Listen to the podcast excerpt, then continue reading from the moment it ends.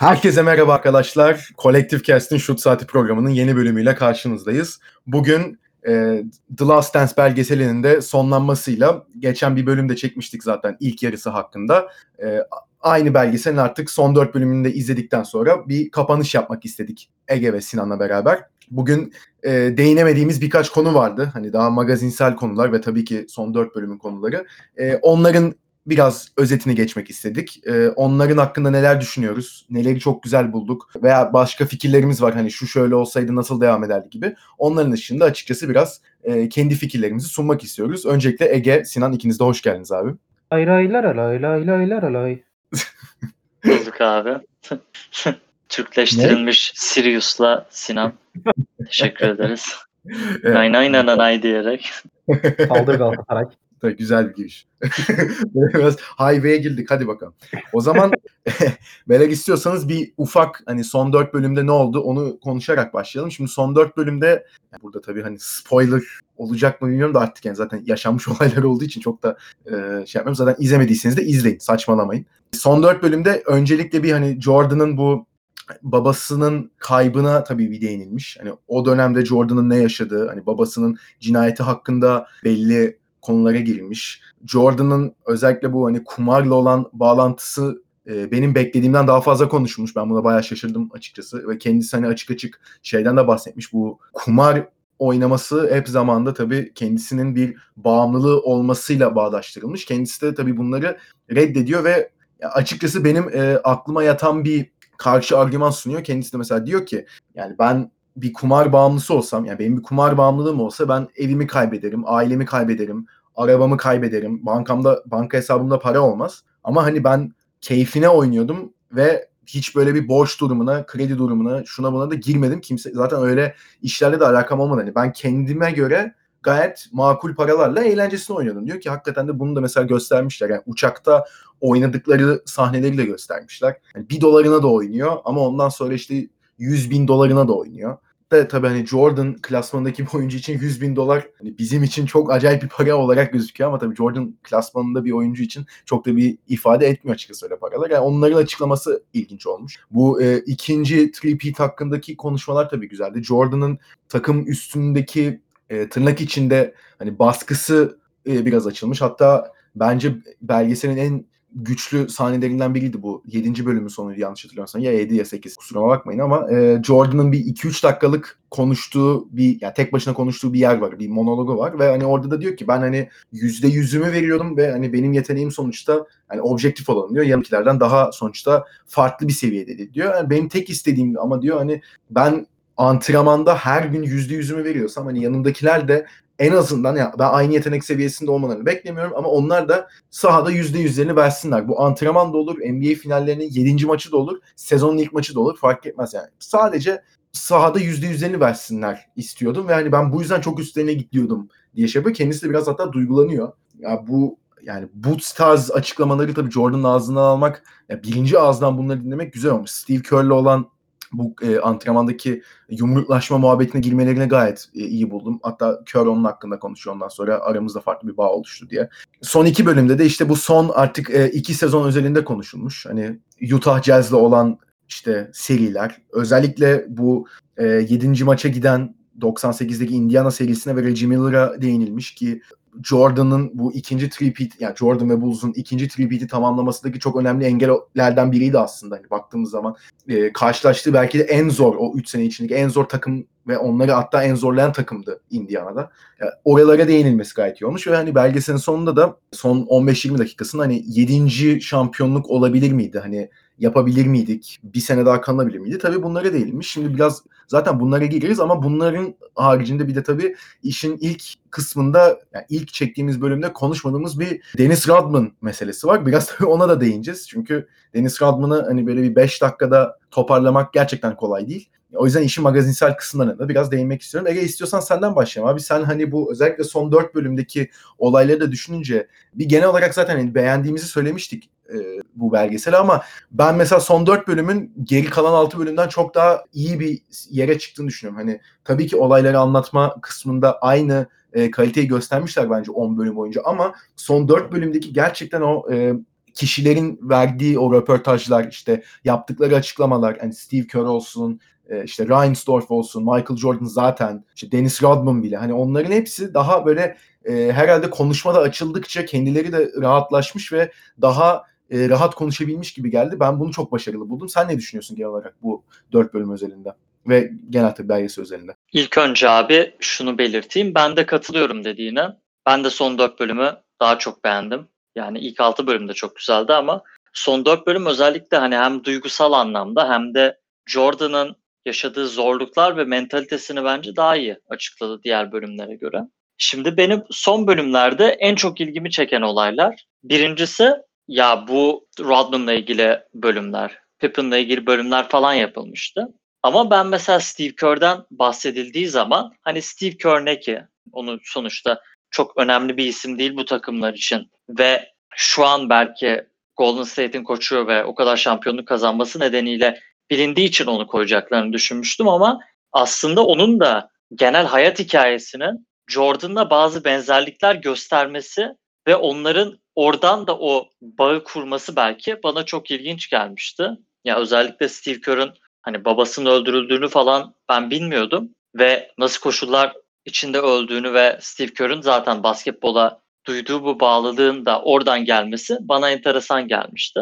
İkincisi özellikle hani beyzbol dönemleri ve kumar problemleri de hani biliniyordu. Ya hani kumar olayında ben sadece bu daha önceden de duyduğum bir şeydi ama ilginç tiplerle bazı para alışverişleri olması ve en çok söylenen komplo teorisi belki Jordan bu olaylar yüzünden özellikle kumar ve bu garip para akışları yüzünden David Stern tarafından acaba NBA'den atılmış mıydı bir süreliğine? Bir ceza mı verilmişti diye. David Stern falan da gülerek zaten ha yani hayır diyor.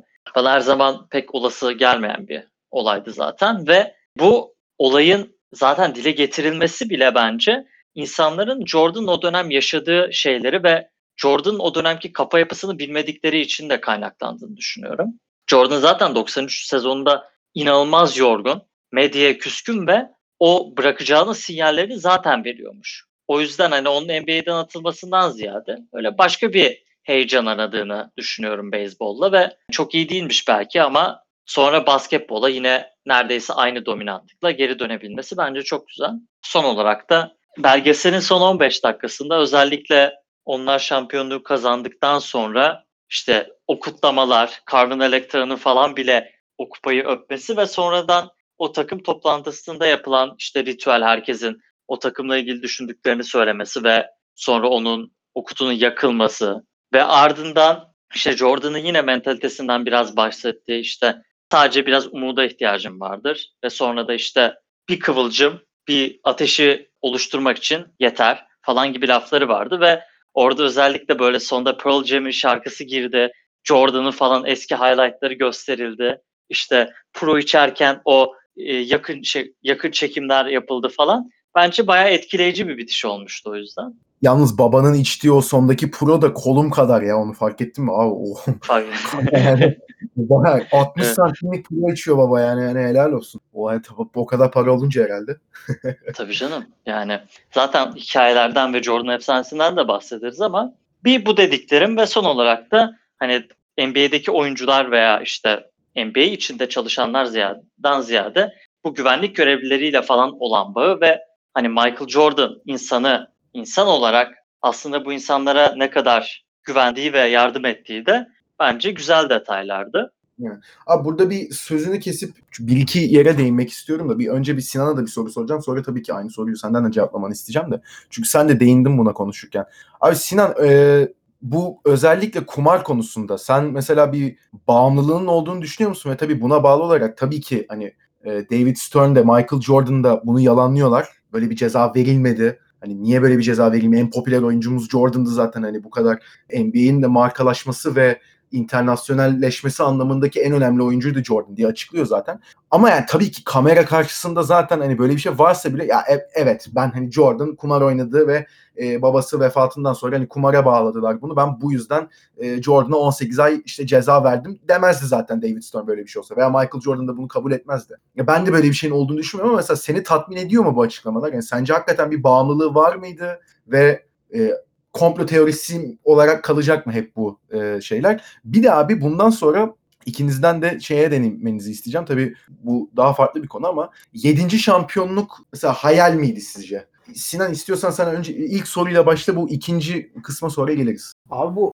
uçaktaki kumar muhabbetlerinde falan da Jordan'ın ısrarla savunduğu bir algı var. Jordan şey söylüyor hani ben hani sadece kumar sevdalısı bir insanım. Ben kumar oynamayı seviyorum. Benim kumar bağımlılığı altında herhangi bir yani bağımlılığım yok. Ben bunu istediğim zaman o, oynayabiliyorum, istediğim zaman bırakabiliyorum. İstediğim keyif aldığım zaman oynuyorum. Almadığım zaman da bırakıyorum diyor. Ama aslında bizim burada bağımlılığı iki farklı e, etmen altında incelememiz gerekiyor bence. Zaten hani hemen hemen her konuda hani insanın yapısı ve eğilimleri gereği etrafındaki hani bu gıdadan tut çeşitli maddelere, alkolden sigara yani bir sürü maddeye bağımlılık eğilim var ama bu bağımlılıkları aslında geliştiren bir fiziksel toleranslar var. Bir de bunun işin psikolojik faktörleri var. Psikolojik toleranslar var. Hani bir şey fiziksel olarak zaten hani dünya üzerinde insan bünyesinde e, fizyolojik olarak bağımlılık yaptığı kesin olan bazı şeyler var. Fakat psikolojik olarak bağımlılık yapan şeylerin fiziksel olarak herhangi bir bağımlılık isteği yaratmamasının bağımlılık olmadığı anlamına gelmiyor bu. E şöyle açıklayabilirim. Jordan mesela bunun sadece kendisine iyi psikolojik olarak iyi geldiğini istemediği zaman o, e, oynamayabileceğini söylüyor ve bu yüzden bağımlı olmadığını savunuyor ama bir noktadan sonra psikolojinize çok fazla iyi geliyorsa ya da şöyle söyleyeyim. Çok siz bunu artık öyle bir kullanım sıklığında günlük hayatınızın içine soktuysanız ve artık vaktinizin çoğunu o aldığı için sizin bünyenizdeki psikolojik rahatlamanın da çoğunu kumar sağlıyor noktasına geldiyseniz o noktadan sonra zaten hani diğer maddeler ya da atıyorum diğer ürünler hani çeşitli gıdalar ya da insan bünyesine fiziksel etki edebilecek, bağımlılık edebilecek şeyler olduğuna bakmaksızın bunun bir bağımlılık olduğunu kabul etmek gerekiyor bence. Çünkü olay yani insan vücudunun ya da bünyesinin buna reaksiyon değil, sizin bir noktadan sonra psikolojinizi ne durumda tuttuğu. Eğer siz sadece kendinize iyi geliyor diye oynayabilirsiniz kumar, kumarı mesela.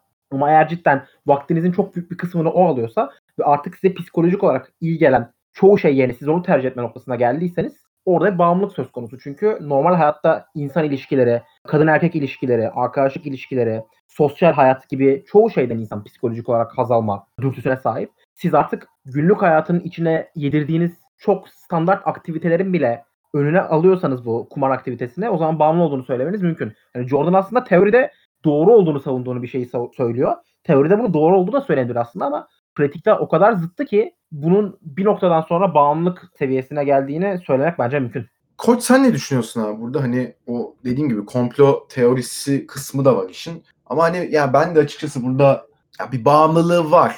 O belli ama hani hakikaten işin şey kısmı da önemli. Hep hani o açıklamayı yapmak zorunda kalıyor adam. Hani ben kazanmak için oynuyorum. Yani hani işte şey örneğini de veriyor. Hani ben bir dolara da oynuyorum diyor. Hani ben diyor kazanacağım diyor. Yani o bir ortada bir oyun varsa kazanacağım diyor. İşte geçen bölüm zaten konuşmuştuk. Hani bu işte güvenlik şefleriyle duvara şey 5 sent 20 sent mi ne atıyorlar? Yani en yakın kim atacak? 20 dolarını oynuyor. Kaybedince kafayı yiyor adam. Hani böyle bir mantalitede biliyorum ama yani hani bu kumar kısmı için sence hakikaten bağımlılık mı? Ve bu David Stern kısmında yani mesela sen tatmin oldun mu e, yapılan açıklamalardan? Yoksa biraz o konunun hızlı geçildiğini düşünüyor musun? Şu noktada da bakmak lazım. 1993 yılında, 1994 yılında Michael Jordan yapabileceğin aktivite sayısı basketbol haricinde gerçekten çok sınırlı. O normal bir insan gibi bir restorana gidip yemek yiyemez. Bowling oynamaya gidemez. Ne yapabilir? Çok belli mekanlarda çok belli aktivitelere için Michael Jordan gibi kompetitif bir adam muhtemelen sadece basketbolda kompetitif değil. Ve bunu yansıtabileceği diğer yerlerden biri de işte kart oynamak, poker oynamak, golf oynamak falan gibi şeyler. Yani bağımlı denir mi bilmiyorum. Belki biraz bağımlılığı vardı ama ben David Stern'ın onu atmış olma ihtimali olduğunu düşünmüyorum ve ya yeterince dile getirildi ve lig kurallarını çiğnememiş adam. Herhangi bir yasayı çiğnememiş. Bu yüzden bence çok abartılmasına gerek yok. Burada asıl sıkıntı Jordan'ı örnek bir insan olarak göstermek istiyorlardı ve yıllarca öyle gösterdiler. Ama Jordan bir melek değil yani o da her insan gibi belli kusurlara sahip ve bu kumar olayını ortaya çıkarınca insanlar direkt oradan yardırdılar. İnsanı yüceltip sonra onun en ufak kusuruna odaklanmak zaten medyanın falan hep yaptığı bir şey. Bu yüzden kumar olayının da ben biraz büyütüldüğünü düşünüyorum. Hani oynuyorsa oynasın. Sonuçta performans hiç etkisi olmamış. Doğru. O zaman zaten şimdi daha ileriki şeylerde de konuşuruz ama 90'larda zaten oyuncular böyle 10'da 10 seviye profesyonellik göstermiyorlarmış. Şu anki oyuncular gibi değiller. Ona zaten benim- geleceğiz. Abi Ha, benim burada eklemek istediğim bir şey var. Hani şey bir de Ege'nin söylediği bazı kısımlar çok doğru hani. Jordan'ın zümresinde ve seviyesindeki insanların yapabileceği şeyler zaten belirli. Zaten hani aynı zamanda şey eklediğimiz zaman Jo- öyle, Jordan'ın aslında rekabet bağımlılığı var ve bir bağımlılıktan bahsedecek olursak rekabet bağımlılığı kumar bağımlılığından daha ağır basıyor. Bir de hani bunun ısrarla kumar bağımlı olarak yüzüne gelmesinin sebebi de işte sizin bahsettiğiniz Jordan'ın hani melek ya da Jordan'ın dünyanın en örnek insanı olmadığı algısını yıkmaya yönelik hani. Aslında buradaki kumar lafının bizim gözümüze çok batıyor olmasının sebebi işte bu içkim yok, sigaram yok, kumarım yok kalıbındaki kumarın kötü alışkanlıklardan bir şekilde şey olması. Mesela Jordan çok fazla golf de oynuyor. Golf bağımlısı da olabilir ya da atıyorum Jordan'ın profilindeki çok insanların çok fazlası e, çeşitli alanlarda koleksiyonculuk yapıyor. Bir noktadan sonra istifçiliğe varıyor. Hani o konularda da bağımlılık olabilir. Ve o tarz aslında bir yaşamın içerisinde zaten çok bahsediyor belgeselde de. Jordan'ın hani artık hakikaten dışarı adımını atamayacak seviyede çevreden izole hale gelme macerası. Onun üzerindeki çok büyük baskı ve ilgiyle beraber. Bundan çok bahsediliyor. O yüzden de aslında yani Jordan'ın profilindeki bir insan için normal bakmak gerekir. Hani herkesin bazı bağımlılıkları var. Jordan'ın sosyal statüsü, rekabet alışkanlıkları ve şöhretinden dolayı aslında içine girmiş olduğu istenme, istem yani istemediği bu fanus onu aslında en eğimli olabileceği aktivitelerden birine itiyor. O da kumar yani. Aynen öyle hani bir de şey sahnesi de vardı hani adam mesela bir işte deplasmandaydı yanlış hatırlamıyorum. Kendi sahasında olabiliyor hatırlamıyorum da yani adam tek başına otel odasında yatıp televizyon izliyor bütün gün. Hani çünkü otel yani otel lobisine onu bile geçtim yani otel odasından dışarı bir adım attığı saniye zaten 2000 kişi dolaşıyor dolu düşüyor adamın etrafına. Yani adamın çok da orada bir şey yok ve hakikaten burada kumardan çok bence de hani rekabet kısmı işin daha önemli ve Sinan'ın dediğine ben çok katılıyorum burada. Hani golfte oynuyor adam. Sürekli golf oynuyor hatta yani şeylerde söylüyorum. Tam hani golfe de kumar o yani golf üstüne de kumar yapıyor o ayrı da yani golfü kumarsız tek başına da oynuyordur sonuçta yani hani o yüzden çok bir şey ama hani bire olunca karşısında direkt yenmeye çalışıyor. Yani daha zaten bir milyon tane hikayesi var. Ya bu kumar da şuydu buydu tabii onlara da çok yenildi de bir de şimdi esas hani demin dediğim ikinci soruya gelmek istiyorum. Hani bu ya bence o mesela sonunda öyle kapamaları çok e, güzel olmuş. Hani bu işte Ege'de bahsetmişti zaten. E, şeyden bahsediyor. İşte bir ilk Jerry Reinsdorf'un hani takım niye dağıldı onun hakkında konuştuğu bir sekans var. İşte ya biz işte Phil Jackson'a tamam hani kazandıktan sonra söyledik bir sezon daha geldi diye ama hani Jordan kalır ama kalanları biz göndeririz. Hani zaten verecek onlara o yükseklikte kontrat verecek durumumuz yok şey vardı. E, tabii ki normal olarak da 6 şampiyon olan Phil Jackson bunu kabul etmiyor ki Jordan buradaki en çok eleştirildiği noktada yani sen diyor kulüp sahibi ve hani genel menajer ikisi beraber gelip takımın koçuna sen bu sene 82-0 yapıp bütün playoff'ları süpürüp şampiyon olsan da sen zaten seneye yoksun. Hani biz seni düşünmüyoruz zaten. Biz farklı bir yola gireceğiz. Diyorlar yani bu şampiyonluğu aldıktan sonra ve hani 7. şampiyonluk gelir mi acaba bir hani dörtleme olur mu şey için hani taraftar bu kadar heyecanlanmışken sonra hani koça tekrar gidip hadi bir sene daha ya falan demek olmaz yani sezonun başında çünkü şey yapmış. Ve hani Jordan'ın orada en çok değindiği şey yani diyor biz orada hani eğer diyor sene başında bir senelik kontratlar şeyine yapıldıysa yapılsaydı diyor Phil kalırdı diyor. Ben kalırdım diyor. Steve Kerr işte Luke Longley onlar zaten kalırdı diyor. E, Rodman kalırdı diyor. E, Pippen evet biraz sıkıntı çıkarırdı ama hani ben yani beni görecekti. Rodman'ı görecekti. E, Phil Jackson'ı görecekti ve hani üst üste dördüncü şampiyonluk işte totalde yedinci şampiyon. Onun için o da bir sene daha kalırdı diyor. Yani şampiyon olur muyduk olamaz mıydık? Tabii ki bu çok farklı bir tartışma diyor. Ama diyor hani ben hani oyun olgunluğumun en üst seviyesindeydim ve hala o yaşımda yani 35 yaşında olmama rağmen fiziksel olarak da hala birçok oyuncudan üstündüm ve bunu sahada gösterebiliyordum ama yani akıl olarak da artık çok farklı bir noktadaydım diyor. Yani resmen en üst seviyemdeydim diyor. O sırada bırakmak tabii ki hiç içime sinmedi diyor. Yani işte şampiyon olabilirdik olmayabilirdik ama hani bunu deneyememiş olmak ya beni hala rahatsız ediyor diye bir açıklama yapmış ve hani buradan bile üstünden yani 22 sene geçmiş hala bu konu hakkında ne kadar nasıl diyeyim yani içinde bir yara olmuş neredeyse bu konu. Hala bu konu hakkından konuşurken adam duygulanabiliyor, sinirlenebiliyor. Hani biz 7'yi alabilirdik, deneyebilirdik ama hani ben bunu bana denetmediler ve bu yüzden hala sinirli kendisi. Ya şimdi burada size sormak istedim Ege senden başlayalım istiyorsan bu sefer. Hani sence 7. şampiyonluk olabilir miydi? Ve hani yani ne kadar gerçekçi görüyorsun daha doğrusu hani bu ihtimal. Çünkü o yani 99 senesine baktığımız zaman da çok daha farklı iki takım var. Yani daha e, farklı bir yapılanmaya gitmiş Knicks ve yani David Robinson'lı bir Spurs var ama hani David Robinson haricinde daha işte Duncan aslında o takımın lideri olarak öne çıkmış. ikinci, üçüncü sezonda olmasına rağmen daha genç bir San Antonio Spurs var. Hani sen Bulls'un gerçek anlamda bir şansı olduğunu, yani olabileceğini düşünür müydün? Ya Jordan olduğu sürece hani contender kalmaları muhtemeldi ama şimdi 7. şampiyonluk teorisini çürütebilecek birkaç faktör var bence. Bir, şöyle bir gerçek var aslında ya bunu da belirtmek lazım. 98 sezonundan sonra bir sonraki NBA maçı Ocak'ta oynanıyor. 99'un lockout dönemi yüzünden. Şimdi lockout sezonunun bence önemi biraz şu. Eğer sezon normal akışıyla devam etseydi, işte free agency Temmuz'da olsaydı, kamplar Eylül'de başlasaydı falan. O zaman muhtemelen Jerry Krause, Reinsdorf ve Bulls yönetimine o takımı geri getirmeleri ve işte Jordan'ın daha hızlı karar vermesiyle onun planlanması yapılması ve gereken free agentlar ve gereken e, hamlelerin yapılması söz konusu olabilirdi.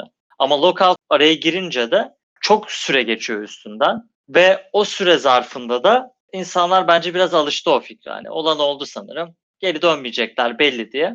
Ve Jordan da buz dışında başka bir takımda oynaması zor gibi gözüküyordu. Çünkü hani ona şampiyonluk şansı tanıyacak bir takım olmalıydı gidecek gideceği takım ve onun maaşını ödeyebilecek bir takım olması gerekiyordu ve hani Knicks dışında pek bir seçenek yokmuş sanırım ama Knicks de hani o işi becerememiş. Hadi lockout olmasaydı ve diyelim o dediğin role player'lar artı Rodman hepsi geri döndü. Phil Jackson geri döndü. Pippen olayı çok büyük soru işareti. Jordan diyor hani ikna edebilirdik belki. Hani zor olurdu falan diye ama Pippen yani 98 sezonunu zaten ilk bölümde ya ikinci bölümde gördüğümüz şey belliydi. Yeni kontrat istiyordu ve buzda kalmak istemiyordu. Ve 98 şampiyonluk kutlamalarında bile thank you for the last dance hani bittiğinin zaten sinyallerini çoktan vermişti. Bulls ona muazzam bir 5 senelik kontrat falan vermediği sürece ki o dönem Bulls zaten salary cap'in çok üstündeymiş ve herkesi geri getirmeleri tarihi bir biçimde pahalı olacakmış ki Reinsdorf öncelikle bir iş adamı ve 61 milyon dolar ödemiş oyuncuların maaşına 98 sezonunda. 99 sezonunda 28 milyon dolar ödemiş ve yaklaşık Bulls'un geliri önceki sezona oranla aynı kalmış. Yani Reinsdorf da bence şu gerçeği görmüştü. O takımın aurası bile yıllarca United Center'ı doldurmaya yetecekti. O yüzden hani finansal açıdan hiç mantıklı bir senaryo olmayacağı belliydi. Ve Pippen olmadan Rodman işte Judd Buechler, Kerr, Kukoc falan filan o da yeterli bir kadro olmazdı. Zaten 98'de hani Indiana Doğu finallerinde neredeyse eliyordu onları. Pippen olmadan o Bulls da zaten çok zorlanırdı ve ben sanmıyorum ki o yaşlı takım back to back to back oynamaları gereken, 3 yani üç maç 3 günde oynamaları gerektiği bir senaryoda sakatlıklar, şeyler falan onu devam ettirebilir. Ve Jordan zaten mental olarak, fiziksel olarak çok yorulmuştu. Rodman'ı ayakta tutabilmek için son enerjilerini harcamışlardı. Phil Jackson 8-9 senedir aralıksız her sene 100 maç, 110 maç koşluk yapıyordu. O takımın miadı o sene dolmuştu. Belliydi zaten. Yani geri dönmeleri bence şeye benzetebiliriz biraz. Hani Game of Thrones'un son sezonu gibi. Veya işte How I Met Your Mother'ın son iki sezonu gibi. Yani gerektiğinden fazla işi uzatmaya çalışırsan veya işte Kurtlar Vadisi'nin ilk varyasyondan sonraki yüz varyasyon. Çocuklar duymasının yüz varyasyonu. İşi tadında bırakmak gibi bir konsept var. Ve Bulls tam olarak onu yaptı. Mükemmel bir bitişti.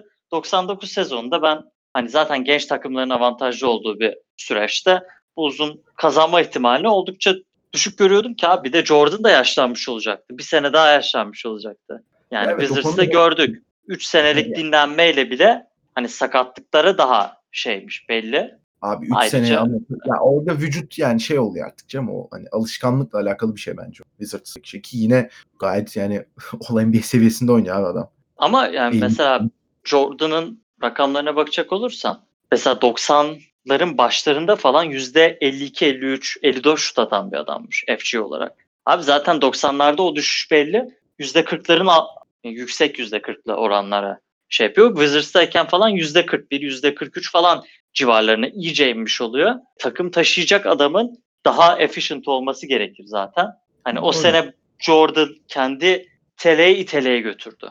Yani iteleye iteleye götürdü. Normalde belki 98'de kazanamayabilirlerdi. E tabii. Orada hani şansları e, zaten bu konudan da hani çok ufak bir şey yapayım. Bence zaten hani 90'ların başında mesela Jordan'ın karşılaştığı takımlara bakarsak peakinde bir Barkley ve yanında bir sürü iyi oyuncu olan bir Phoenix Suns'a karşı oynuyor. Peak Knicks, Patrick Ewing en tepedeyken rol oyuncuları yine iyi. 90'ların ortalarına doğru işte Hakim Olajuwon, Orlando, e, Shaq'ın olduğu dönem 95 ve 96 sezonu. İşte Seattle Supersonics hani 96 sezonunda iyi yine ama hani 90'larda da genelde gayet iyi bir takım. Onun dışında Pistons vardı başta. Ama 90'ların sonuna baktığın zaman böyle gerçekten çok ciddi bir ölçüde 90'ların yıldızlarının hani yaşlandığı ve yavaşladığı görülüyor.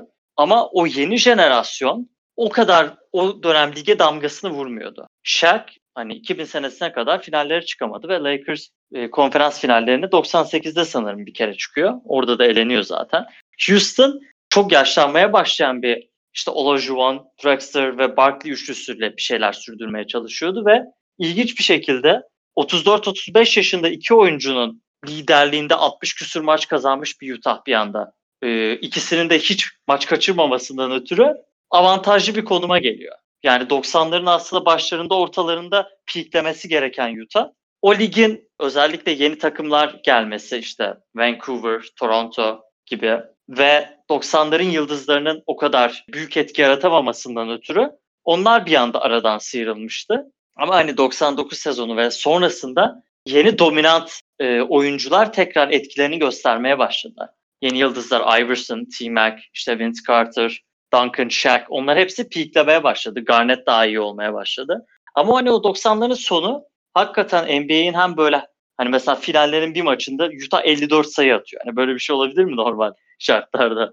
Hani o döneme de denk geldiği için bence zaten hani o Bulls biraz da şans eseri de o ipi gösterebildi son sene. O yüzden ben 99'da kazanma ihtimallerinin pek düşük olduğunu düşünüyorum. Siz ne düşünüyorsunuz beyler? Yani açıkçası abi zaten hani bu konuda deneyecekleri dediğin için hani biz de zaten çok da farklı şeyler demeyecektik. Bir de hani sen o kısımları daha iyi bildiğin için. Ya ama ben de hani şey olarak genel olarak hani öyle ya, yedinciyi alabilirler gibi ekstra bir şey söyleyemem ama ya denemelerini görmek isterdim en azından. Yani ama şey kısmına da katılıyorum. Hani en tepede bıraktılar ve hani bir Bulls legacy'si oluştu. Ya orada bırakmaları açısından hakikaten hani çok güzel bir hikaye, çok güzel bir son yani tepede bırakma daha çok yakıştı gibi düşünüyorum ben. Abi isterseniz artık buradan işin biraz daha eğlenceli ve yine çok ön planda olan bir kısmı var. Ona geçelim. Tabii burada hani The Last Dance olarak hani bir tek Michael Jordan'ın o Utah karşısındaki son şeyde hani 6. şampiyonluğu getiren işte atışla, son atışıyla tabii çok reklamı yapıldı, bağdaştırıldı ama yani sonuç olarak bu 8 senede 6 şampiyonu kazanmış Chicago takımının o periyotta yani Michael Jordan seçildikten bırakana kadarki periyotta da bir ne yaptı? Onlarla alakalı bir belgeseldi. Bu ve tabii e, bu ikinci three döneminde e, takıma çok enteresan bir kişilik de katılıyor ve Dennis Rodman bunlardan biri ve hatta yani kendisi üzerine bir full bölüm ayrılmış. Öyle enteresan bir karakter. Yani kendisini renkli kişilik olarak tanıtmak isterdim ama hani renkli kişilik dersem hani daha ne bileyim mesela Behzat Uygur, işte Süheyl Uygur onlar renkli kişilikler. Yani eğlenceli. Tam şaklabanlık yapıyor da hani kafaca bizden. Eğlenceli işte. Hani boş yapıyor. Öyle deyip işin içinden çıkartabilirsin ama şimdi Deniz Rodman konu olunca yani manyak demek bile hani pek yeterli değil. Çünkü çok enteresan bir isim. Zaten işte Madonna'sından Carmen Electra'sına hani beraber olduğu kadınları zaten burada hani anlatmaya gerek yok. Carmen Electra ile de bayağı bir vakit geçiriyorlar tabii bir işin o şeyi de var ama yani bu belgeselde tabii değinilen başka şeyler de var. Bu işte 98 sezonunun başında bu Scottie Pippen'da yokken işte Dennis Rodman Michael Jordan'ın işte yanında oluyor ve hani o da iyi, belli bir süre iyi bir performans gösteriyor. Hani Michael ve Beniz dedim diyor ama sonra işte bir kayboluyor. İşte 3-4 gün haber alınamıyor kendisinden ki takımdan 2 günlük izin alınıyor. İşte ondan sonra 3 gün sonra Michael Jordan gidiyor otel odasında yanında Carmen Electra varken basıyor bunları çekip getiriyor. İşte zaten hani e, yaptığı partiler işte bulunduğu ortamlar e, bunlar zaten hep göz önünde ve yani en şeyi ben bunu bilmiyordum işte e, üçüncü ile dördüncü maç arasıydı yanlış hatırlamıyorsam ya da iki ve üçüncü maç arasıydı tam hatırlamıyorum da e, 98 Utah Jazz serisinde yani maçtan sonra direkt e, WWE'ye gidiyor ve Hulk Hogan'la beraber sahneye çıkıyor. şovunu yapıyor. Hatta ondan sonrasında Hulk Hogan'ın rakibini sandalyeyle dövüyor ve takımın bundan haberi yok. Antrenmanı kaçırıyor bu yüzden. Daha doğrusu hani takımın nerede olduğundan haberi yokken akşamına bu e, işte tabii televizyon görüntüleri ortaya çıkıyor ve sonrasında antrenmana geliyor. Takımda hatta dalga geçiyor. İşte Rodzilla diye. Sinan istiyorsan biraz Dennis Rodman'dan da bu yüzden bahsedelim. Çünkü hani hep bu Bulls takımının hani Jordan, Pippen ve Rodman diye bahsedilen üçüncü kişisi kendisi. Hani defansif anlamda işte rebound kısmında kattıkları tabii ki çok önemli. Bu takım gerçekten çok önemli parçalarından biri ama yani kişiliği hakkında da biraz herhalde yaptıkları hakkında da konuşmamız gerekiyor. Sen ne düşünüyorsun Rodman hakkında? Yani iyi yapmış mı? Güzel yaşamış mı? Ne diyorsun? Yani yaşanacak hayat bırakmamış adam yani. Adamın kariyerine bakıyorsun. Sinema yıldızı şey yaklaşık 10 tane falan şovda böyle get judge falan böyle şey televizyon şovlarında. Yarı zamanlı profesyonel güreşçi. Aynı zamanda basketbol oyuncusu. Madonna kendisine yalvarıyor. Ne olur yani çocuğumu senden olsun. Senden çocuğum olsun istiyorum diyor. Gözleri senin gibi baksın. Berdan Mardin'e. Ve devamında Car- Carmen Electra ile şey yani bütün Bulls antrenman tesislerinde Tabii. Elden Yani. geçiriyor. halvete Yani- giriyorlar. Kendisiyle Abi- evlenen diye. Kim Jong-un'la olan diplomatik ilişkileri ve Amerika Kuzey Kore arasında elçi olması. Abi Kuzey Ko- bir tane de film çıkmış bu arada. Dennis Rodman Big Bang in Pyongyang diye. Galiba şey galiba propaganda film falan Kuzey Koreliler mi yapmış anlamadım da. Abi inanılmaz bir kariyer ya. Şey mesela ama WWE şey kariyeri totalde 3 maç falan sürüyor zaten. Abi gidiyorlar işte senin dediğin gibi maçtan sonra. Hulk Hogan'ı da bu arada söylemek gerekiyor. O dönemin hani cidden en sembol isimlerinden bir tanesi. Ve o dönemki Evet, aslında bu WWE formatına, profesyonel güreş for- formatına baktığımız zaman bugünkü kadar insanların böyle aa abi sahte zaten şöyle böyle falan diye eleştirmediği aslında. Hani herkes bunu o zaman biliyordu ama cidden hani profesyonel bir spor gibi bakılan ve öyle yorumlanan ve cidden çok büyük üzerine ilgi olan bir dönem. Ee, Dennis Rodman da o dönemin en büyük starı Hulk Hogan'la beraber Karl Malone'a karşı çok önemli bir mücadele sergiliyor. Bu arada abi şey o dönemin en kötü maçlarından bir tanesi seçilmiş. Şey falan diyor maçın, maçın özetinde. Ha işte Kar, ya- karşı karşıya geldi Dennis Rodman. Fake'ten böyle iki kaç şey yaptılar birbirlerine. Elense çektiler. Arada döndüler. Birbirini yere atmaya çalıştı falan derken Hulk Hogan araya girdi bir şekilde. Maçı falan kazandılar diye. Ya böyle hani şey yani tamamen poza girmişler. Şu şovdan böyle maç yani. Şeyde ekleyelim Karl Malone'la olan mücadelesi ikinci, üçüncü programı. O finallerden bir ay sonra falan. Yani esas 98 kimsenin diyorum ben. esas ilk o kimse haber vermeden çıktığı şey finaller sırasında. iki maç arasında yani. O Aa, evet evet aynen bu Hulk Hogan'la karşı karşıya geldikleri. işte beraber olduk başka birini dövdükleri. Abi mesela sen şu an şeyi düşünebiliyor musun? Yani NBA'de hani deli kim ne bileyim mesela Kyrie Irving tamam hani öyle bir başka bir tarz bir delilik de ya NBA'de herhangi bir oyuncunun şu an haber vermeden antrenmanı bırakıp WWE'ye katılıp ertesi gün antrenmana gelip hiçbir şey olmamış gibi devam edebileceğine hele hele NBA finalleri sırasında aklına hayalin alıyor mu? Kariyerini bitirirler abi. Şey yani. Bir de adam ama şey kimse de bir şey diyemiyor abi. Adamın bir şeyi var. Kendi kendisiyle eğlendiği bir kitap imza günü var.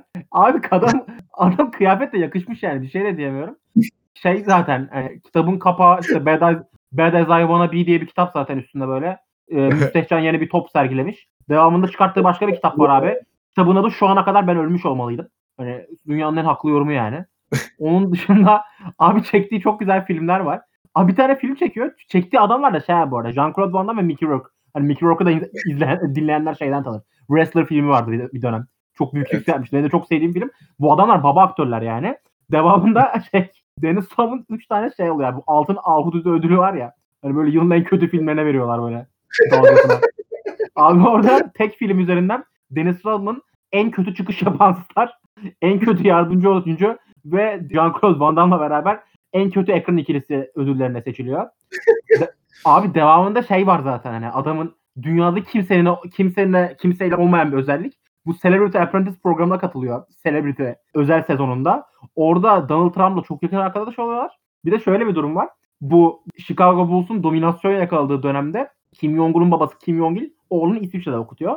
Tabii İsviçre'de okuduğu için bu Kim Jong-un da şey bu arada biliyorsunuz. Kuzey Kore'nin e, başındaki abimiz.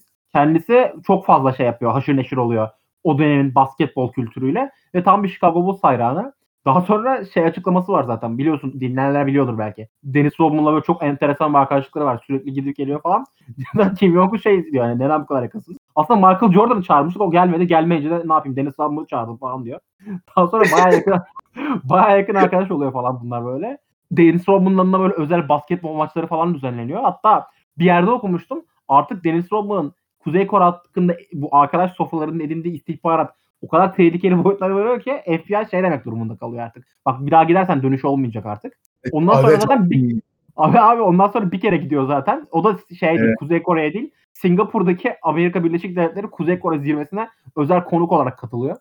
Yani abi adam şey yani öyle bir kariyeri var ki adamın.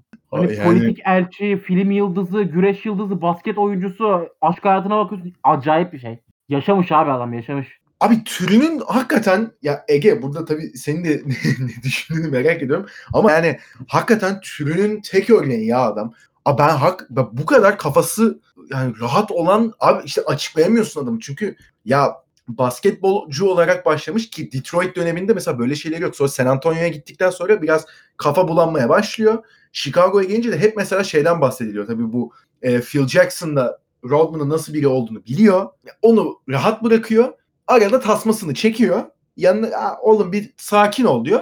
Rodman aa tamam abi diyor. Sonra sağdaki işine odaklanıyor. Ve hani herhalde e, orada Phil Jackson'ı çok övmek gerekiyor ya. Çünkü ya böyle bir oyuncunun ya dediğim gibi hani finaller sırasında işte güreşmeye gidiyor. Sezon sı- sırasında kayboluyor adamdan haber alamıyorsun. Adam Las Vegas'ta motora biniyor arkasında Carmen Electra var. Gidiyor işte e, başka kadının belinden tekile içiyor. işte tuz yalıyor falan bir şeyler yapıyor. Carmen Electra da aa çok eğleniyorum falan diyor. Yani, hani bunları yapıyor. Yani mesela Phil Jackson bunları görüyor yani sonuçta televizyondan, gazeteden her neyse. Abi bu adam buradaymış lan biz bundan haber alamıyoruz 3 gündür diyor. Michael Jordan gidiyor topluyor. Yani öyle bir aslında güzel adam yönetimi de var ki ha bunları yapan bir insan iki gün sonra maça çıktığı zaman yani yine ne bileyim işte tam sayı çok atmıyordu da yani 20 rebound alıyor ondan sonra. Ne bileyim her topa atlıyor. Sürekli işte mücadele ediyor. Omuz koyuyor falan. Hani çok enteresan bir şey. Ya hiç saha içinde de dağılmıyor adam. Yani o sınırlar iç yani sınır da değil abi yani işte anlatamıyorsun adama yani onları yapan bir adamı saha içinde böyle efektif kullanabilmek de gerçekten çok özel bir şey. Koç sen mesela hani Phil Jackson'ın da burada övülmesi gerektiğini düşünüyor musun? Hani Rodman'ın kişiliğiyle baktım ve kişiliğine ve yaptıklarına baktığımız zaman. Bir de tabii hani Rodman hakkında sen ne düşünüyorsun onu da merak ediyorum. Çok enteresan bir çünkü. Abi zaten Rodman'ın best of'larına güzel bahsiniz yani. o konularda çok ekleyeceğim bir şey yok. Sadece hani Carmel Electra konusunda helal olsun demek düşer bize.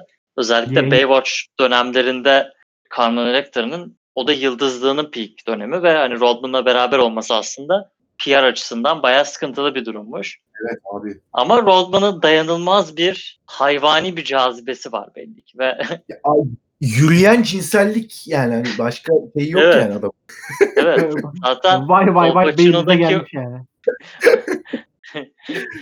ya hani şey konusuna geleceksek de evet adam yönetiminin hani en üst seviyede nasıl yapılacağının en büyük örneğidir bu. Çünkü Rodman çok belli yetenekleri ve o Bulls takımına gerçekten cuk diye oturmuş bir oyuncu. Hiç skor beklentisi olmayan, tamamen savunma ve rebound'a odaklanmış bir oyuncu. Şimdi Rodman'ın tabii en büyük avantajı bence ve insanların onu bu kadar hatırlamasının sebebi Chicago'da oynadığı dönemden hani ötürü ve özellikle hani sen Chicago Bulls'dayken herkes seni takip ve o dönem yaptığı şeyler, ya, olan olaylar onun gelecekteki 20 senesinde biraz e, belirledi yani. Sonuç olarak Dennis Rodman herkesin hala bildiği bir oyuncu ki aslında Dennis Rodman şampiyonluk bakımından falan çok önemli rollere sahip olmuş olsa da özellikle San Antonio sonrası Bulls değil de başka bir takımda oynamış olsa belki kariyeri direkt bitebilirdi. Gayet mümkün. Yani çünkü onun bu davranışlarını tolere etmeyecek birçok oyuncu, koç ve takım olacaktı. Ama e, hani Phil Jackson, Bulls onu çok iyi idare ettiler ve biraz hani istediğini yapsın gerektiğinde ama biz hakikaten ona e, hadi biraz sakin ol falan deriz ve hallolur diye düşünmüşler. Hani özellikle Phil Jackson, Pippen ve Jordan'ın olduğu yerde Rodman tamam salaklıklarını yapar ama onlara da saygı duyduğu için belli ki ve hani karşılıklı bir saygı olduğu için işin sonunda takım olarak hallettiler. Ki işte Mesela- sonrasında Burada mesela şey var buna e, eklemek istiyorum. Hani e, özellikle Rodman'ın hani e, merkezinde olduğu ikinci bölümdü veya üçüncü bölümdü tam hatırlamıyorum. Üç olması lazım. Şey hani diyordu ya Phil ve Michael gelip hani bana sana ihtiyacımız var dediklerinde hani benim zaten başka yapabilecek hiçbir şeyim yoktu. Ben orada Michael'ın yanında olacaktım tabii ki. Hani benim görevim buydu ve ben bunu sonuna kadar yapacaktım diyor. Hani o da Phil Jackson'ı ve Michael Jordan'ı nasıl farklı bir yerde görüyor. Hani bunun zaten şey aslında o iki adamın da ne kadar Rodman üstünde etkili olduğunu da tamamen bir kanıtı bu. Yani kendisi hala bunu söyleyebiliyor. Ama Ki ne kadar aslında.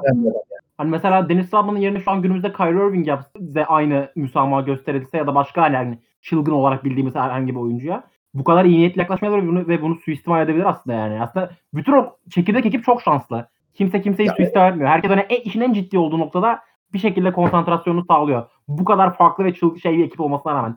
Abi ama hani realistik olarak bakacaksak şu an Jordan gibi bir oyuncu yok zaten NBA'de. NBA'de oyuncular bir kere daha arkadaş canlısı hepsi birbirine şey e, birbirleriyle ilişkileri öyle. İkincisi böyle uçuk kaçık tipler pek yok. Yani en uçuk kaçık diyeceğin adamlar bile mesela işte Patrick Beverly olsun işte Draymond Green olsun falan 90'ların NBA'inde sütten çıkmış ak kaşık muhabbet şey muamelesi görürlerdi. Ya o şöyle diyeyim ya Patrick Beverly ile şu an Jordan'la eşleşti. Yani tabirim için kusura bakmayın ama yani Jordan taşaklarıyla döverdi zaten Beverly. Yani çok öyle hani şu an ki sertlikle 20 sene önceki sertlik ve hani oyuncu yapısı, oyuncu bakış açısı çok farklı. Zaten burada hani geçen bölümde şeyi konuştuk bu e, Detroit kısmında konuşurken hani Jordan'ı durdurmak için hani gerekirse içeri girdiyse hani dirsek at abi diyor adamlar. Hani bu böyle bir mentaliteyle oynayanlar var. Şu an hani topa Patrick Beverly 3-4 kere hani elini uzatıyor diye eee bu da ne kadar çirkin çirkef adammış falan diyorlar. Yani bakış açısı çok farklı o yüzden. Abi bir de benim NBA ve oyuncu profili çok farklı bir yere evrildi burada.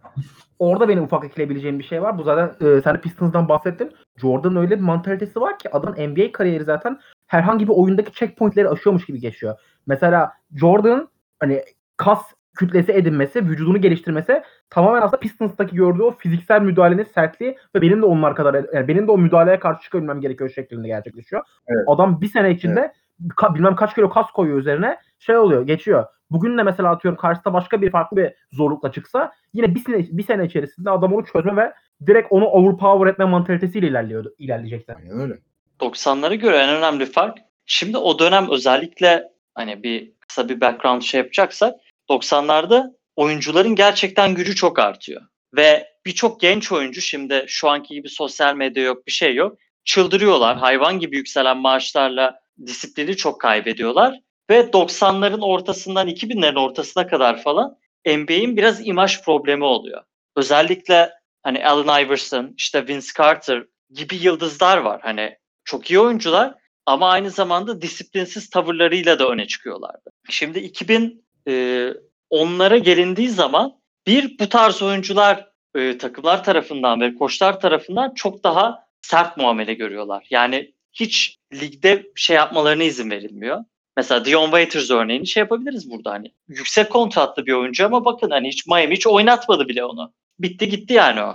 İkincisi de böyle hani Jordan gibi çok sert, işte disiplinli, takım arkadaşlarını söven, şey yapan lider örneği Kobe harici. Hani Kobe özellikle hani 2013 sonrasında o olay tamamen bitti. Şu an modern NBA yıldızlarına baktığın zaman hepsi daha yumuşak başlı.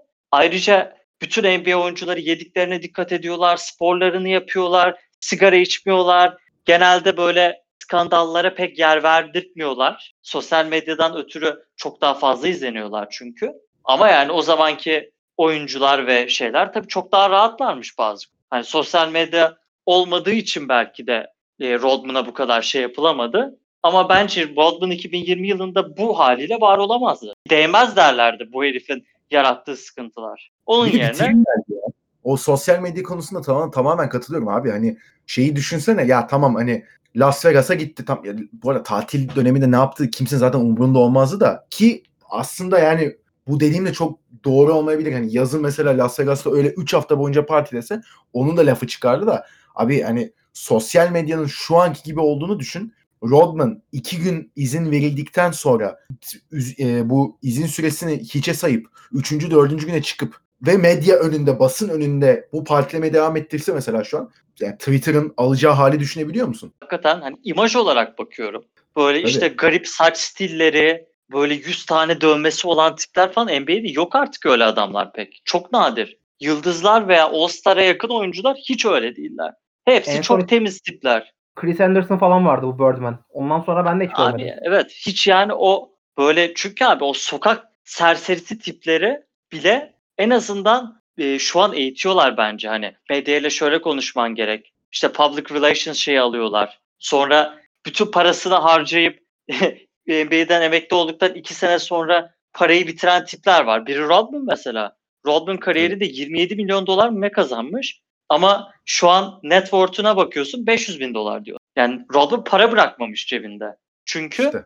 e, emekli olduktan sonra yemiştir. işte emekli olduktan sonra NBA'de oynamadığı için hani gelen para belli. O parayla da şey yapamamış. Hatta çocuk yani nafaka ödemeleri borcu 800 bin dolara aşmış falan. Önceki eşi ve işte onun büyük kızı şu an 30 küsur yaşlarında büyük bir kızı da var. O mesela işte Rodman'dan ötürü işte çok şikayetçiymiş. Hatta daha bir sene veya iki sene önce bile alkolden rehabilitasyon merkezine gidip yeniden bir söz verdi işte artık ben çocuklarımın büyümesini görmek için alkolü falan azaltacağım, partilemeyi azaltacağım diye. Rodman Çok neredeyse zaten bak. 60 yaşına geldi daha.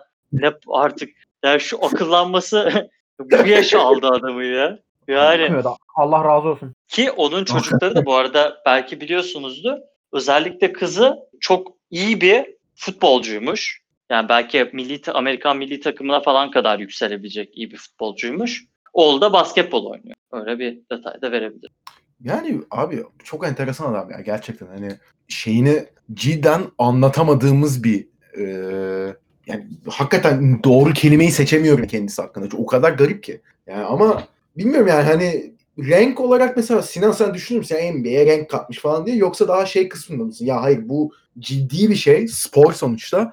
Hani tamam tabii ki herkesin eğleneceği zamanlar olur ama ya bu ne abi o kadar da değil ya falan mı kısmındasın? Çok yani çok eğlenen bir insan olsa dediğin şeyleri söyleyebilirim de ya bu adam kadar eğlenen dünyada başka bir insan yok. Hani yapsın o yüzden hani. Adamın herhangi bir şeyi yok. Anlattım işte abi adam CV'sini.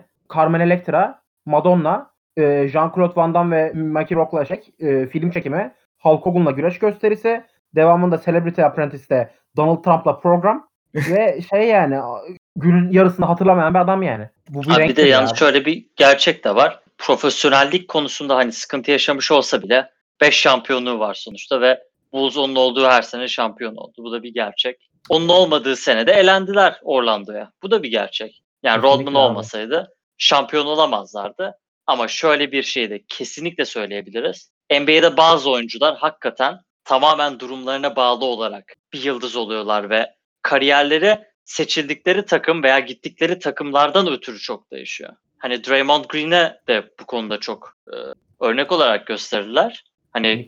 Draymond şu Golden State dışında herhangi bir başka takımda averaj üstü bir rol oyuncusu bile olabilir mi şu an? Şüpheli. Ama o takımda gereken her şeyi yapıyor. Rodman da tamamen o dönemki Chicago Bulls'un ihtiyacı olan adam olması ve o tarz bir organizasyon ve yani takım ruhu ve sistemin olması nedeniyle bu kadar hani başarılı olabildi ve yaptığı bütün saçma sapan işlere rağmen yine de e, hani nispeten saygı duyuldu ve bir de şunu düşünün hani bunları yapıyor ve kaybediyor. O zaman işte Rodman'a derlerdi hani "Ee, salağın teki zaten hani hiçbir boka yaramıyordu. Öyle çok ilgi çekmeye çalıştı. İlgi çektiği için de bu olaylar basketbolun önüne geçti denirdi. Şimdi tamam basketbolun yine önüne geçmiş olabilir ama basketbol kariyerinin de hayal kırıklığı falan denebilir mi? Kesinlikle denemez. Zaten abi 98'den sonra e, 37 yaşına falan gelmişti. Artık zaten bitmesi bekleniyordu. O yüzden ben hani Rodman'ın kendi kafa yapısıyla falan yine de büyük bir başarıya ulaştığını net düşünüyorum. Ben o Yani bir şey o başarı ya. tabii tabii. Abi ben o kadar da katılmıyorum son söylediğine. Hani Rodman'ı Rodman yapan tabii ki Chicago Bulls kısmı bunun çok çok çok çok büyük bir kısmı. %70, %80'i belki ama işin içine basketbol başarısını eklediğimizde bu adamın iki tane yılın savunmacısı ödülü var. 90'da ve 91'de Chicago Bulls'da değilken. iki tane All-Star maçı var. Detroit Pistons'dayken yine Chicago'da değil. Onun dışında böyle defans yılın savunma takımına girdiği ve yılın NBA takımına girdiği sezonlardan bir tanesi Chicago Bulls'da değil. Draymond Green yani Draymond Green'in durumundan o yüzden biraz daha farklı tutardım ben. Ama yine dediğin şey çok doğru yani. Chicago Bulls işin çok büyük kısmı. Ama tamamı değil bence. Zaman şöyle diyebiliriz. Hani Detroit zaten Chuck Daly ile de çalıştı. Hani o da Dream Team'in koçu ve tarihin en iyi koçlarından biri. Ve o dönem yine onun tam özelliklerine ihtiyaçları oldukları hani Dumars'da Isaiah sayıları atıyor ve işte Vinnie Johnson. Diğer bütün adamlar savunmacı, tarihin en savunmacı takımı. Yani iki kere belki piyangoyu vurmuş gibi düşünebiliriz Rodman. Kesinlikle. Yani, hani, aynen. Yani direkt yani piyango mu yoksa ama hani ya tamam katılıyorum tamamen dediklerinize ama hani işin şey kısmında var mesela Chicago'da da yani belli bir eksikliği sonuçta kapatan bir isim olmamış mıydı ya bu özellikle geldiği dönemden sonra? Tabii ki oluyor abi. Hayır yani adamın yeteneği belli ama şöyle bir gerçek var. San Antonio bu herifi kovaladı. Ha gerçi doğru Hani- ya evet ki e, kovdukları dönem yanlış hatırlamıyorsam Popovic'in ilk geldiği sezon. Hani geliyor gelir gelmez kovalıyor galiba. Hatta e, gelmeden zaten Popovic e, asistan koştu sanırım. Yani onlar zaten ilişkisi o zamandan kötüymüş Rodman'ın. Hani o tabii Popovic'le şeyin tabii ki farklı e, Phil Jackson, Chuck Daly'nin tabii ki, tabii ki bakış açıları farklı da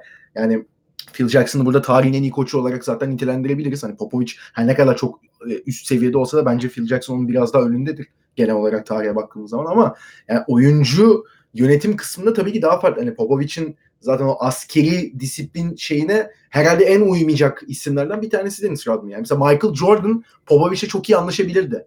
Yani onu daha da çok zorlayan birini gördüğü için daha da çok çalışmak için hani kendini yani öldürecek seviyede çalışabilir mesela. O olurdu. Pippen falan on, yani kalan 11 kişi Chicago Bulls takımındaki mesela bence şeyle çalışabilirdi.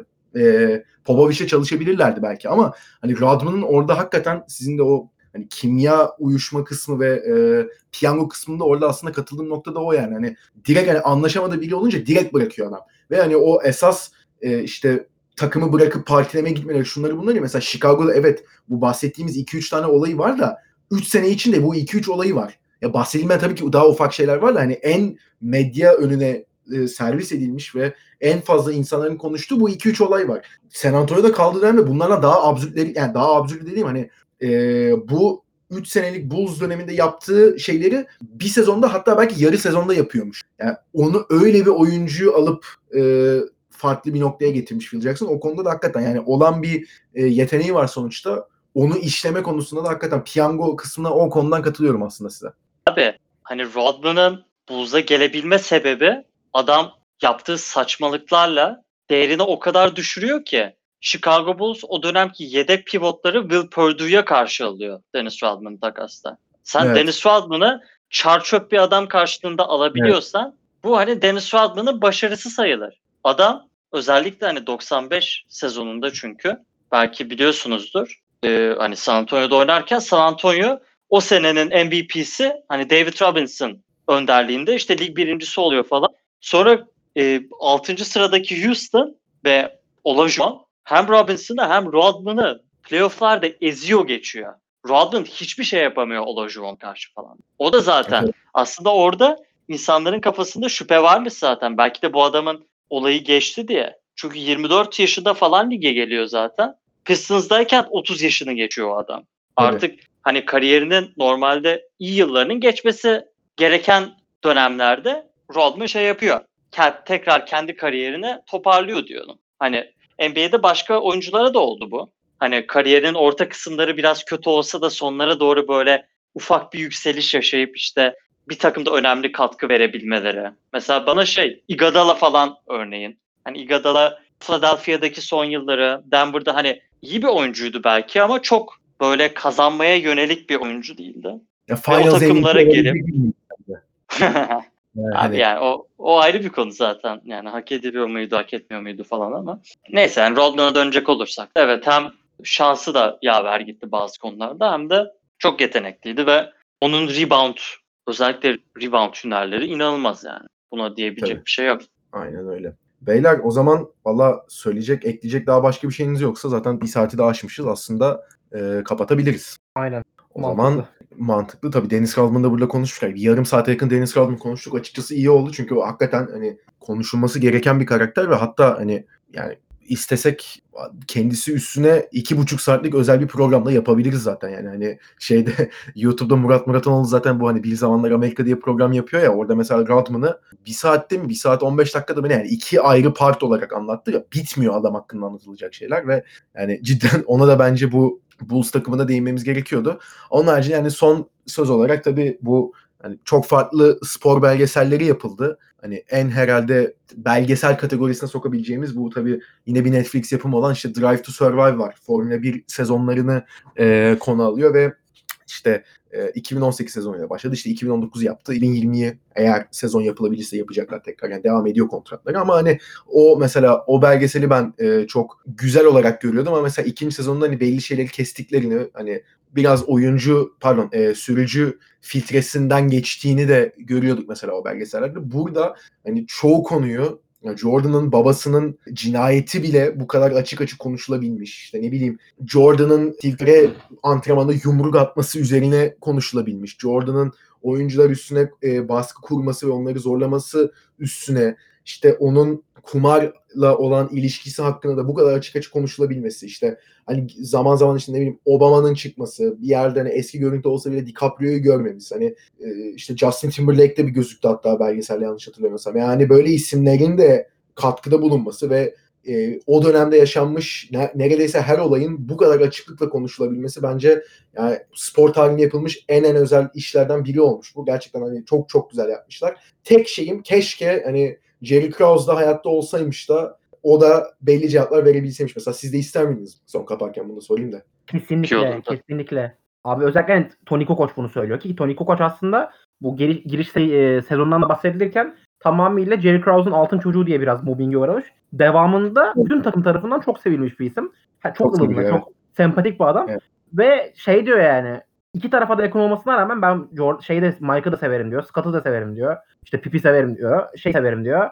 Rodman'ı severim. Jackson'ı severim. Jerry Krause da severim. Keşke Jerry Krause da anlatsaydı burada. Çünkü aslında bütün hikayede diğerlerinin perspektifinden gerçekleşmiyor diyor. Ve baktığımız zaman Jerry Krause'un da yani çok da fazla uzatmayayım ben de lafı ama Jerry Krause'un hakikaten takım vizyonuna ve özellikle en baştaki planlamada katkısı çok büyük. Takımın en büyük var edenlerinden bir tanesi aslında. Ya, aynen öyle. E, Pippen sonda söylüyor abi. Hani Jerry Krause'u sevmiyoruz ama sonuçta tarihin en iyi GM'i oydu. Ve bu takımı o oluşturdu. o Aynen yüzden öyle. ona da verilmesi yani belli bir saygıyı hak ediyor ve onun da hani bu Bulls Dynasty'de rolü büyük diyor. Ama tabii Krause'un da kendini savunacağını falan düşünüyordum ben hani eğer hayatta olsaydı. Keşke Jordan azıcık daha erken çıkarsaydı bu de görebilseydik. Ama yani en azından sonda hani 2-3 cümle olsa da hani hakkını vermeleri de biraz yani gerekiyormuş. Allah razı olsun. Allah razı olsun hakikaten tabii. Yani dok- 10 bölüm boyunca, boyunca gömüp sonda bir 30 saniye kendilerine değinmeleri yani neyse hani tamam artık onu da şey yapacağız. Sonuçta yani her hikayede de bir tane kötü adam olmak zorunda. Hani burada da kendisini e, hani bu erayı bitiren kişi olarak şey yapmışlar ki haklı oldukları noktalar da var. Ama yani Tabii canım, Sizin de dediğiniz çok, gibi- çok haklılar zaten ama Evet, çok, çok, çok haklılar ama yani sizin de dediğiniz gibi kendisinden de en azından yani kendi perspektifini ben dinleyebilmek çok isterdim yani. yani niye Phil Jackson'a devam etmeyip rebuild'a girmek istedin? Tamam hani kontrat şeyi vardı hani bu kadar iyi gidiyor takım. Hani 2-3 sene daha devam edebilirlerdi belki. Hani Pippen'a da şunu yapardın bunu yapardın. Niye? Onları tabii dinleyebilmek daha iyi olurdu. O zaman beyler bu belgesel kısmında sonlandırmışken ikinizin de ağzına sağlık. Çok teşekkürler. Rica ederim. ağzına sağlık abi. Aynen abi de ağzına. Ee, bir önceki bölümde zaten e, şeye de başlamıştık. Şimdi onun da hatırlatmasını yapalım. Bu e, belli sezon performansını hatırlayacaksınız zaten. Kendi aralarında e, bir turnuva formatında eşleştirmiştik ve onların ilk turunu geçmiştik ve şimdi bundan sonra işte çeyrek yarı finaller var. E, ve final kategorileri kaldı. Bir sonraki bölümümüzde de bu yarışmamıza devam edeceğiz. Tabii hani o bu yarışmayla beraber The- The Last Dance'ı aynı bölüme e, sığıştırmak istemedik açıkçası. Çünkü hani çok e, hem farklı konular hem de ikisi hakkında da zaten hani sadece belgesel hakkında bile bir saat konuştuğumuz için hani ikisini aynı anda çekmeye çalışsak muhtemelen dört buçuk saat falan sürerdi. O yüzden onu da bir sonraki bölümde artık e, devam ettireceğiz. Tekrar çok teşekkürler beyler. Bizi dinlediğiniz için teşekkür ederiz. Dinlemeye de devam edin. Hoşçakalın. Hoşçakalın.